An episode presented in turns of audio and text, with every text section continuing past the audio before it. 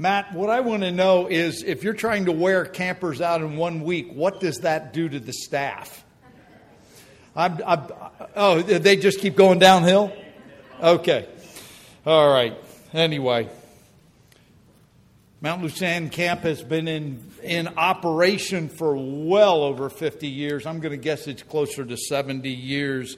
And it has been giving the gospel and bringing children and young people to the Lord all those years. And um, it's just, we're just thankful we can be a part of a ministry that has that unique opportunity. We're going to be talking about personal ethics this morning. And uh, as we look at the book of Exodus, you're going to find out that some places when the law is given and the commands of the law are given, it's a little bit like the book of Proverbs because it doesn't always have a flow or a context that goes from one verse to the next. You're going to see a little of that today, but you'll see that in other parts of it also. But today, we are going to look at being consistent in our dealings toward other people. One of the things that we need to understand as we become before, come before the Lord's table, the Lord's and partake of the Lord's supper, we need to, and I'm encouraging you to do this over the next half hour, is to look at your own life. And if you know, and God brings to mind things that you know you haven't dealt with, sin, issues that you need to get right before the Lord, please take care of them. Because God is very clear that when we partake of the Lord's Supper, we are to examine our lives to make sure that we're living a life that's worthy of what we've been singing about that Christ died for us, that our sins have been forgiven, that death and hell have been conquered, and we live in the light of that. So I'm going to encourage you to do that. That's why when we put out the, the daily update, we remind people be prepared for communion. And I will tell you, I'll probably say it again at the end, is if you don't partake in communion, nobody is going to say, Why didn't you do that? Or if you do, Hey, should have you? Nobody's going to ask you that. That's between you and the Lord. And you need to do that. And I encourage you because God is very uh, straightforward about this that uh, there are consequences if we partake of the Lord's Supper in an unworthy manner. Because we are declaring that we've trusted Christ and that we're looking forward to Him coming back and answering for our lives. And if we haven't done that, if we're not living a life that's worthy of that, uh, we're lying to people on the outside by just simply partaking of communion. Today, we're going to look at a consistent approach toward people. It, regardless of their status, regardless of their relationship with us, regardless of any other point of reference toward us, that we need to make sure that we treat people the way God demands and commands us to do that. When we deal with it, people this way, we do away with revenge, or vengeance, getting even, jealousy, bad blood. Bad blood covers everything. Uh, charges of being unfair or even dealing out of prejudice. God will have none of those in a life that is living for Him, a life that is holy. So, Let's look, and I just put one verse in front of us this morning. I'm encouraging you just to look at your, your uh, Bible for the rest of them. But in Exodus chapter 23, verse 1, it makes it clear we are not to lie about other people. Here's what it says You shall not bear a false report. Do not join your hand with a wicked man to be a malicious witness. Now, a malicious witness is one who acts upon rumors, gossip, or lies, or just plain making it up because it becomes literally malicious. Why? It's false. The way we deal with the world, the way we deal with other people, needs to be based on truth. I will use something this morning that uh, was a part of my life in the beginning of the week. Um, I, I, was thinking this is the first time I had ever been to a jury trial. I was not there because I was on trial. I was not a witness. I was, and I wasn't on the jury. I was moral support for the victim. Um, and um, I'm not going to use uh, specifics in this, uh, except for a few minor ones. If you want to, you can go on Penn Live and look up Crime on Wednesday, and you will know what I saw. It was heart wrenching. It was heartbreaking. Uh, it had me sobbing a few times. I'll, I'll just have to admit that uh, because of the horrible things that people do to other people. And the things that we would rather would be behind the scenes and under the covers uh, come out in the middle of everything. It was an open trial, so anyone could have been there. But there were a lot of people that gave testimony. And when the the bailiff or uh, uh, the uh, court crier, I believe it was, said, Raise your right hand and uh, swear that you will tell the truth, the whole truth, and nothing but the truth. That's serious business because you get in trouble for not doing that. Because if someone one would have come there with a vested interest and wanted to get somebody in trouble, they could have lied but they would have been held accountable for that. That's perjury. He says, don't bear a false report. Even in your interactions and your attitude towards someone else, make sure that your attitude toward them is based on what is real, what is true, and what is verifiable. Everything you hear, and even some of the things you think you saw, aren't exactly what they are. You need to be very careful and make sure that everything you do is verifiable, that the accuracy is complete, that what you're basing your interaction, your attitude, or even what you say about someone else is verifiable. And then it goes on to say there's something more. Make sure that you don't take sides with someone else just because they're your friend. Here's what it says, verse 2 You shall not follow the masses in doing evil, nor shall you testify in a dispute, so as to turn aside after a multitude in order to pervert justice. I listened to every word of that trial. I was there for the whole time. And I heard at the end the judge looking right at the jury and with a totally straight face said, You know what? If you don't believe something and it doesn't make sense to you, do not agree with if everybody else is saying one thing. Don't agree with them simply because you're in the minority and they're the majority. Don't simply say, okay, everybody else thinks that way, so I'll think that way. Don't do it. Don't just because the majority of people are saying one thing and you know and you cannot justify that it's true, then don't go with that. On the other hand, the judge said, and while you're doing this, if you find out, you know, I didn't quite have that right, now I've changed my mind, then by all means, change your mind. The point being is just because 51% of the people say one thing doesn't mean they're right. Think about it this way. In the country we live in, we're not a democracy. We're not a pure democracy. If we were, that would simply mean 51% of the people, when they would vote, they, then we would do it that way. No, we're a republic. In fact, is if you think about it, our country is based on how the church operates. You see, tonight we have a meeting. We're going to vote on a budget. We're going to vote on some officers, and uh, they're going to vote whether Peter and I are doing a good job. Those kinds of things. But they're not changing what the Constitution, the Word of God, specifically the New Testament, says a church is supposed to do. See, we live in a democratic republic where it's the rule of law. Well, the Bible is the same way. And it's saying, you know what? If 51% of the people tell us uh, in this congregation, by the way, that's never happened, that we should change what we stand for as a church, we're not going to change because the law, God's word, has the final say.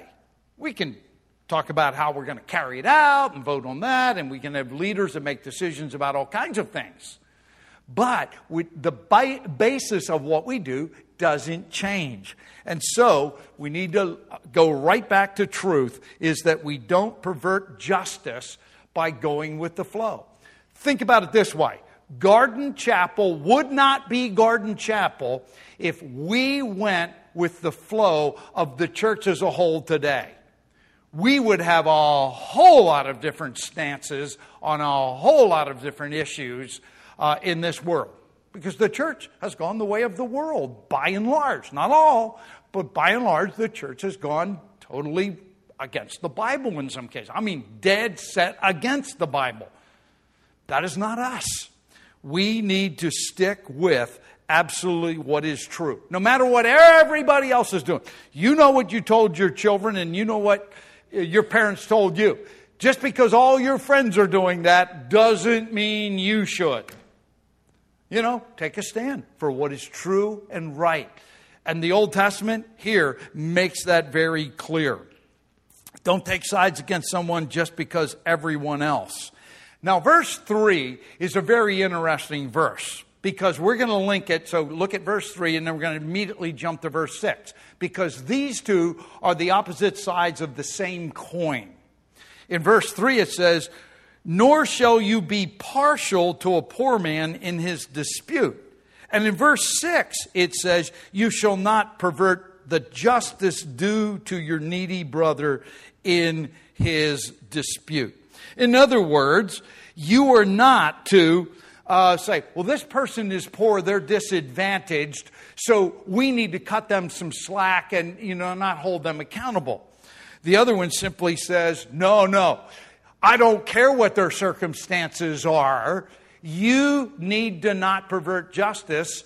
You need to give them the justice that is due to them. We talked about uh, critical theory uh, a ways back. I did a whole sermon. I'm not going back over that. But there are oppressed and oppressor classes of people. It has nothing to do with reality. I'm an old, white, heterosexual male. By definition, that makes me an oppressor. You know what? I, I dispute that, but that's what critical theory says. In this case, it says, you know what? It doesn't matter about that other person. Whether they're poor or they've got means, you don't defer to them and cut them slack, or on the other hand, uh, you know, take advantage of them. You don't do either one of them. You need to be consistent in how you look at things. That's the biblical way.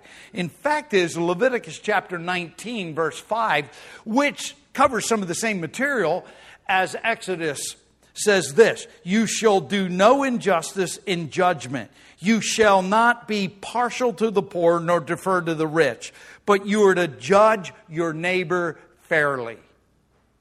The trial I was at, um, you probably could have, if you wanted to, probably said, you know, this guy didn't have a good upbringing, and this happened, and this happened, and this happened, and this happened, and maybe, maybe we sh- should show mercy to this guy. The point is, he did what he did. In fact, uh, I, will get to the end of it, the, and the paper will tell you this, so I'm not telling you anything that's not public. Is that the judge looked at him after she read the sentences and said, And I am now classifying you as a violent sexual predator. If you would ever get out of jail, here is what would happen. The chances of him getting out of jail are between slim and zero because um, the first opportunity for parole would be 101 years from Wednesday. The point is, that was his third offense, doing the exact same thing. But justice is justice. And you don't vary that based on my sympathy or pity for the person. No, if someone does what is wrong, it's wrong. If somebody does what is right, it's right. That's the law. And the Old Testament is very clear. In fact, is maybe I shouldn't have done this, so if you want to shoot me, you can shoot me, but be fair and just with me. I said to the lead detective after the whole thing was over, as we walked out the door, I said, You know, in this case, I kind of like the Old Testament law. because they would be stoning this guy at this point. Now, I'm not saying we should have done that. That's not what I'm telling you, so don't go there. The point is, justice is justice, and God is very clear. You need to answer for what you do. And we need to be consistent. And you say, so hold it a second, you sound like the hanging judge. I'm going to tell you the truth. I've been praying for this guy for a long time because I've been counseling the victim for at least a year and a half. I've been praying for this guy's salvation for at least a year and a half. I never, never had any idea who this guy was before that. I've been praying for his salvation. You know what? Sitting there in the, the courtroom, I was praying that he would have to pay for his crime. On the other hand, I was sitting there praying that I would see him in heaven, be able to shake his hand because sometime he would repent, come to Christ, and be my brother in Christ. That sounds contradictory, but it's the truth. I can tell you that's exactly what I was doing. I believe that's the right view to look at because I don't want him loose doing this to another young lady ever in his life again. Point is, we need to be absolutely consistent in the way we deal with people. So it doesn't matter who the person is, I want them to come to Christ. I want them to be the best Christian who ever lived in jail, or whatever, or sitting here in this audience. Either way, we don't show partiality. We are consistent in the way we look at others. But if you think that was hard, listen to the next part, and we're going to pick this up in verse 4. It says, If you meet your enemies, ox or donkey, wandering away, you shall surely return it to him. Notice the word that's used your enemies, ox or donkey. Verse 5 If you see the donkey of one who hates you, lying helplessly under its load, obviously they overloaded it or whatever, you shall refrain from leaving it to him, you shall surely release it. Now, notice those last words with him. This is a guy that doesn't like you. He got something against you for some reason. You may not even like him at all. You may despise him. But he says, if this person actually needs help, you are to help this person. Think about that. Does that take you out of your comfort zone? You'd better believe it. It absolutely takes you out of your comfort zone. But that is what's supposed to be our attitude. You say, yeah, but remember, Paul, you tell us we're not living under the law. You're absolutely right. I'm glad you said that. Because you know what? Jesus said the same thing, and so did the Apostle Paul. And it also is verified under the law in uh, Leviticus chapter 19, verse 18. You shall not take vengeance nor bear any grudge against the sons of your people. You shall love your neighbor as yourself. A lot of people say, oh, well, in the Old Testament it was kind of law and really stern. No, that's the Old Testament. In fact, is when Jesus talks about loving your neighbor as yourself, he is actually quoting the law. When the Apostle Paul talks about loving your neighbor, he's talking about a quote from the law, from Deuteronomy chapter 19, verse 18. What did, what did Jesus said? You have heard it said. By the way, this wasn't from the Bible. You shall love your neighbor and hate your enemy. But I say to you, love your enemies and pray for those who persecute you. The apostle Paul in Romans chapter 13 says, you shall owe nothing to anyone except to love one another, for he who loves his neighbor, now listen to the last phrase, has fulfilled the law. You want to know how you can, we don't live under the law, but if, if you say, well, I want to fulfill the law anyway, you know what? Here, you, all you have to do is go here. And he says, You know what? If you love your neighbor as yourself, you'll fulfill the law. Because the law says you look out for the other person. That's what we should do. I have said this many times. I've, over the past 34 years, I've had a number of married couple sitting in my office, and they are butting heads. At this moment, they don't like each other. They cannot say a good word about each other. They're sitting in front of me, and I will look right at the husband and say, because they're ready to split, they're ready to go their own ways, and I'll say, you know what, sir? The Bible says in Ephesians chapter 5, husbands, love your wives as Christ loved the church and gave himself up for her. I said, that is a command. That is a command in Greek.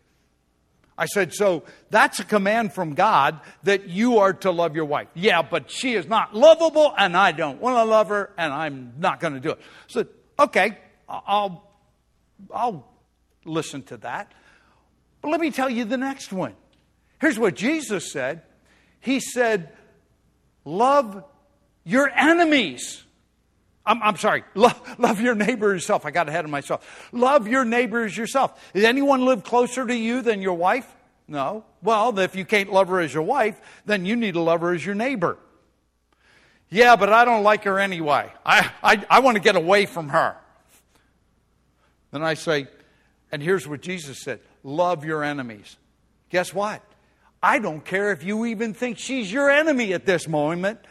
You still need to love her according to the Word of God. Right directly from Jesus. The point is, we need to be consistent in how we interact with other people, and that is, we need to love them. Is that an easy thing to do? The answer is no, it's impossible on your own. Without faith in Jesus Christ, you're never going to be able to carry this out. Without God's power, you cannot carry these things out. That's why we always have to come back to the cross. That's always why we have to come back to the work of Christ. Because He alone has conquered sin and conquered death on our behalf. And then given us the power to live above the circumstances. See, the circumstances here is this guy ripped me off. He owes me money. He spread lies and rumors about me. And you know what? His, his property, his donkey, his ox, whatever, you know, is in trouble. Why should I help him? I'm just going to walk past. By the way, if you want to see how this works a little bit, look at the parable of the Good Samaritan and you'll kind of get additional insight in that direction.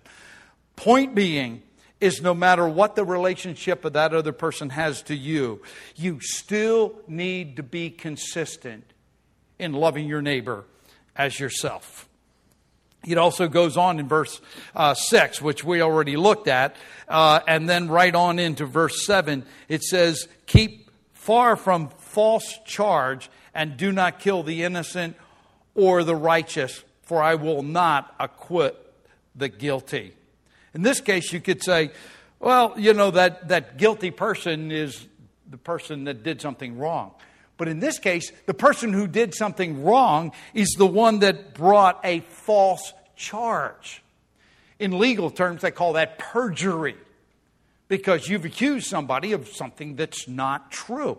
And he says, if you're doing that, you're literally would be considered, I would say it this way the law doesn't say this, you're guilty of judicial murder because you lied in court about someone and they got some kind of a penalty against them. If it was a murder charge, it would be, uh, a, and a death penalty, it would be judicial murder. Think about that. We don't normally think that lies make a whole lot of difference. Lies make a lot of difference. Even what you consider a little lie can turn into something very bad. And he makes it clear keep far from a false charge. The word charge there is a false matter. It doesn't matter what it is. It can be personal, it can be judicial, doesn't matter. It's just a matter. That's all the word means. And he said, I won't acquit the guilty. You lie about somebody, you don't get acquitted. Wow, that is strong, strong language. But it goes on, and there's another part here. And, and by the way, I want to tell you I pitied the defense lawyer.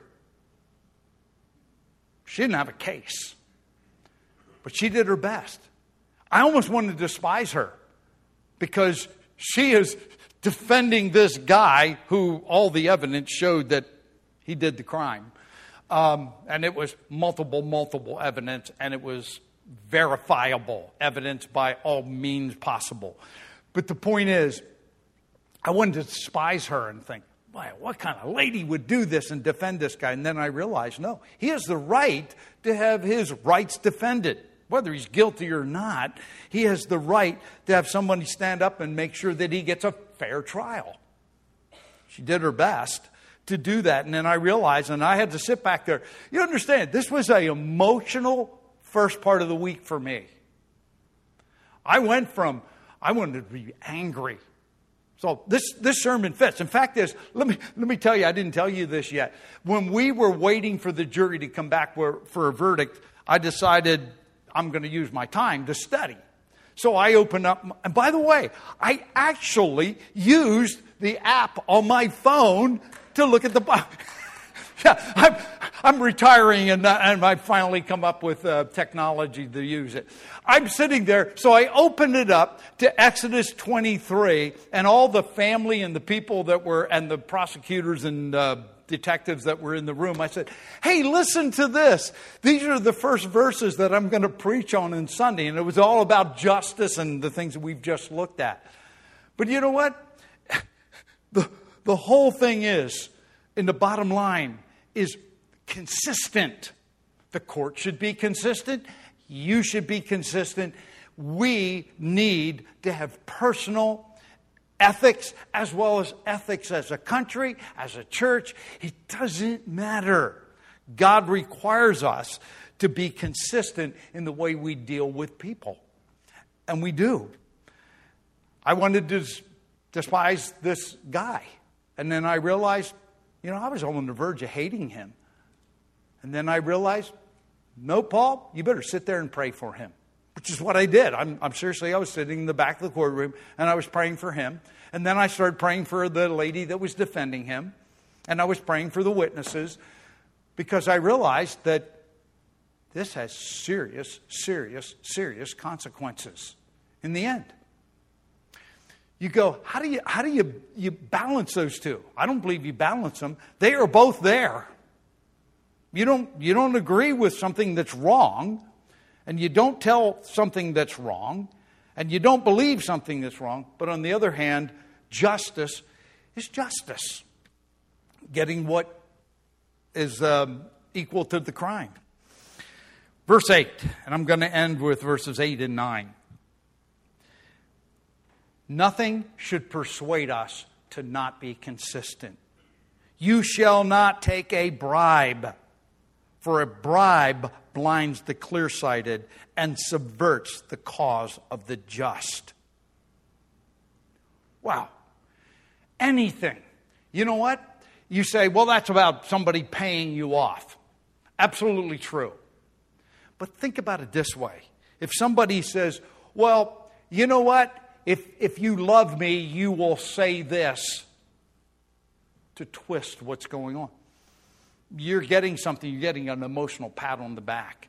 I don't care what it is. Anything that you receive from someone else that changes your view, makes you inconsistent, is not ethical, not biblically ethical.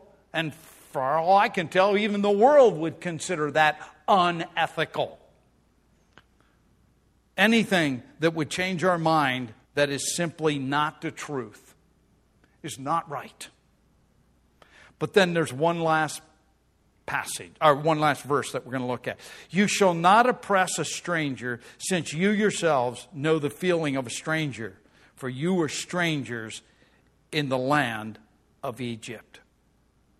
Let's face it, it's really hard to lie about your friend. It's really hard to, to say something nasty about your friend just you know, or to, to even have bad feelings toward them. But you know, if it's somebody you don't know, and I just told you I experienced that, if somebody you really don't know, you can start to think and justify yourself that it's okay. Somebody strange to me. I don't know these people. So I can have a different viewpoint. He says, Don't do it. He says, You know why? Because there was a time you guys were strangers. At first, hey, it was great until a king who did not, a Pharaoh who did not know Joseph arose. And then all of a sudden it changed. He said, You know what it's like to be a stranger and to be taken advantage of. Don't do that. That is simply not my law. And you say, Well, that's the Old Testament. Well, guess what? Once again, the Old Testament principle shows up in the New Testament, two different places. It's going to say basically the same thing, but I'm going to read both of them hopefully it makes an impact. Matthew chapter 7, verse 12. In everything, notice this one here is very specific. In everything, not most things, in everything, therefore, treat people in the same way you want them to treat you. Now, listen to the last phrase again. I'm going to do this. This is the last time I'm going to do this. For this is the law and the prophets. Wow. Treating somebody the way you would want to be treated. I think it's King James says, Do unto others as you would have others do unto you. Same, saying exactly the same thing. The point is, you tr- and Luke 6 31 says it this way treat others the same way you want them to treat you. Think about that. That's a test. I don't like when somebody does this to me. Well, then don't do it to other people. We also know if they do it to you, you don't retaliate because that would violate the first part of the sermon. Our whole idea is this in my ethics, I am consistent in the way I deal with people. It can be very personal and private, it could be in the congregation, it could be in the law. It doesn't matter where it is, your community, it doesn't matter. When people look at you, they should say, That's Paul Malfair, that's whoever you are, and that person says what, says what they mean and means what they say.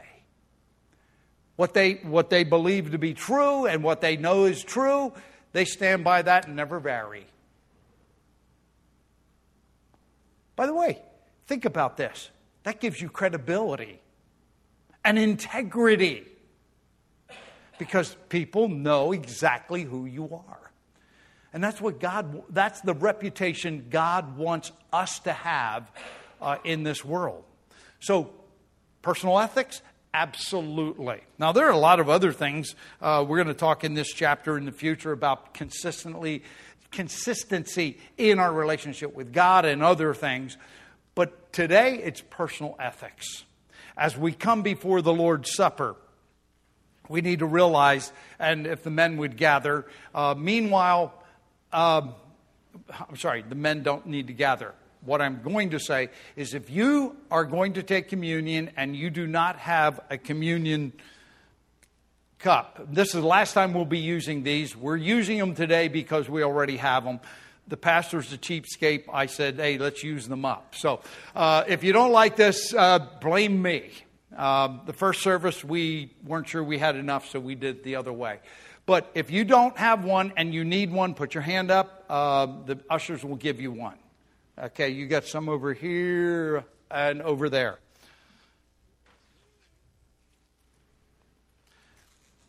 Carefully, there is a fine, clear tab on the top. That's the one you need first. If you pull the other one, you will have grape juice everywhere. So I have to warn you that. So your good dress or your pants or your shirt, we don't want it grape juiced.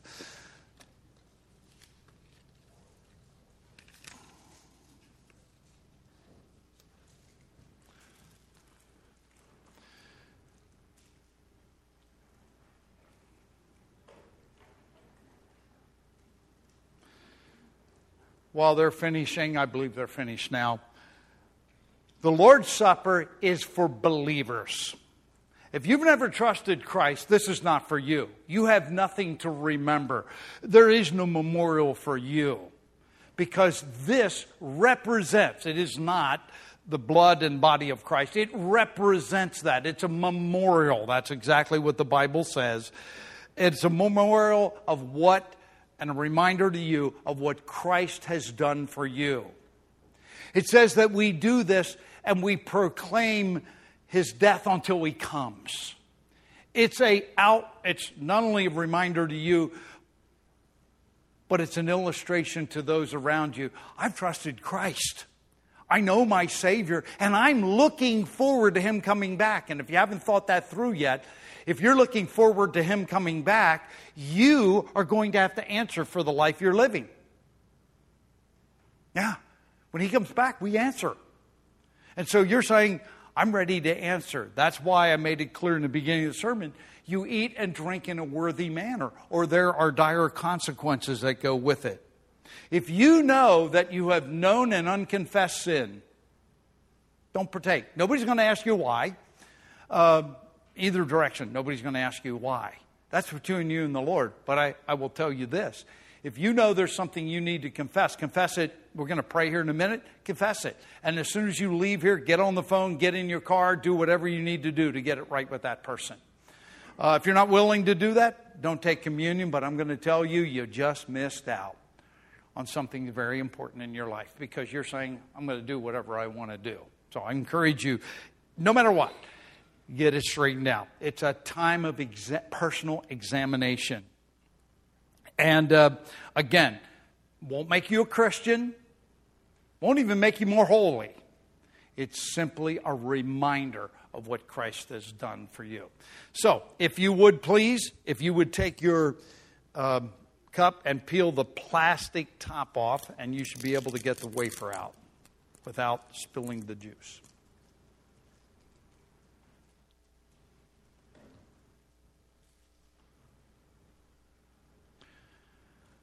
The Lord Jesus, on the night he was betrayed, took bread. And when he had given thanks, he broke it and said, This is my body, which is for you. Do this in remembrance of me, take and eat.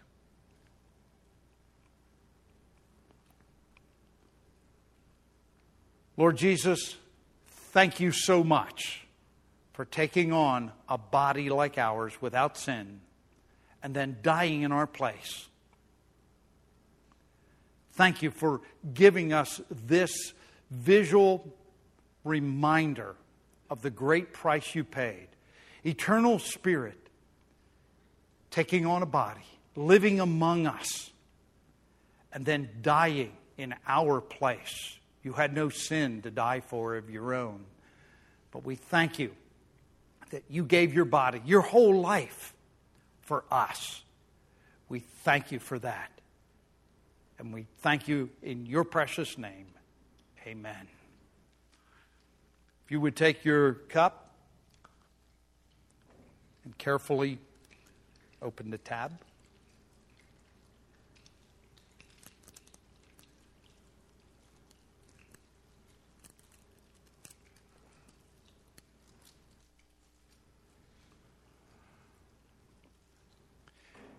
In the same way, after supper, he took the cup, gave thanks, and offered it to them, saying, This cup is my blood of the new covenant which is poured out for the forgiveness of sins.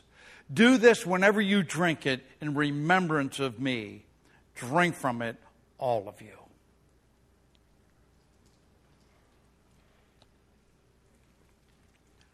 Lord Jesus, we thank you for your shed blood. You made it very clear that it's only the blood of a perfect, spotless lamb, Jesus Christ, that can forgive sin. You said if our sins were like scarlet, they were red like, like grape juice, that they would be white as snow when we trust you. Thank you for this memorial, this remembrance of that perfect blood that was spilled on our behalf to give us eternal life and pay for our sin. And then we thank you, Lord, one more thing your resurrection which simply proved that you had done exactly what you said you would do because you took our sin and you paid for it. And if it was not paid for, you could have never again risen from the dead. You would have died and remained dead just like any other unbeliever who has sin on their account. Lord, I thank you for the resurrection. And Lord, I pray that as we go out from here, that we would look at the things we saw in the sermon, but we would also look at the things most of all that you have done for us on the cross. And our lives would be changed. That our ethics would be above reproach. That our interaction with people would be one that give a good reputation not only to us, but mostly and foremost and above all else to our Savior who's done everything for us. Lord, I pray we would live by faith, realizing the power that we have to live the Christian life is not based on us, but based on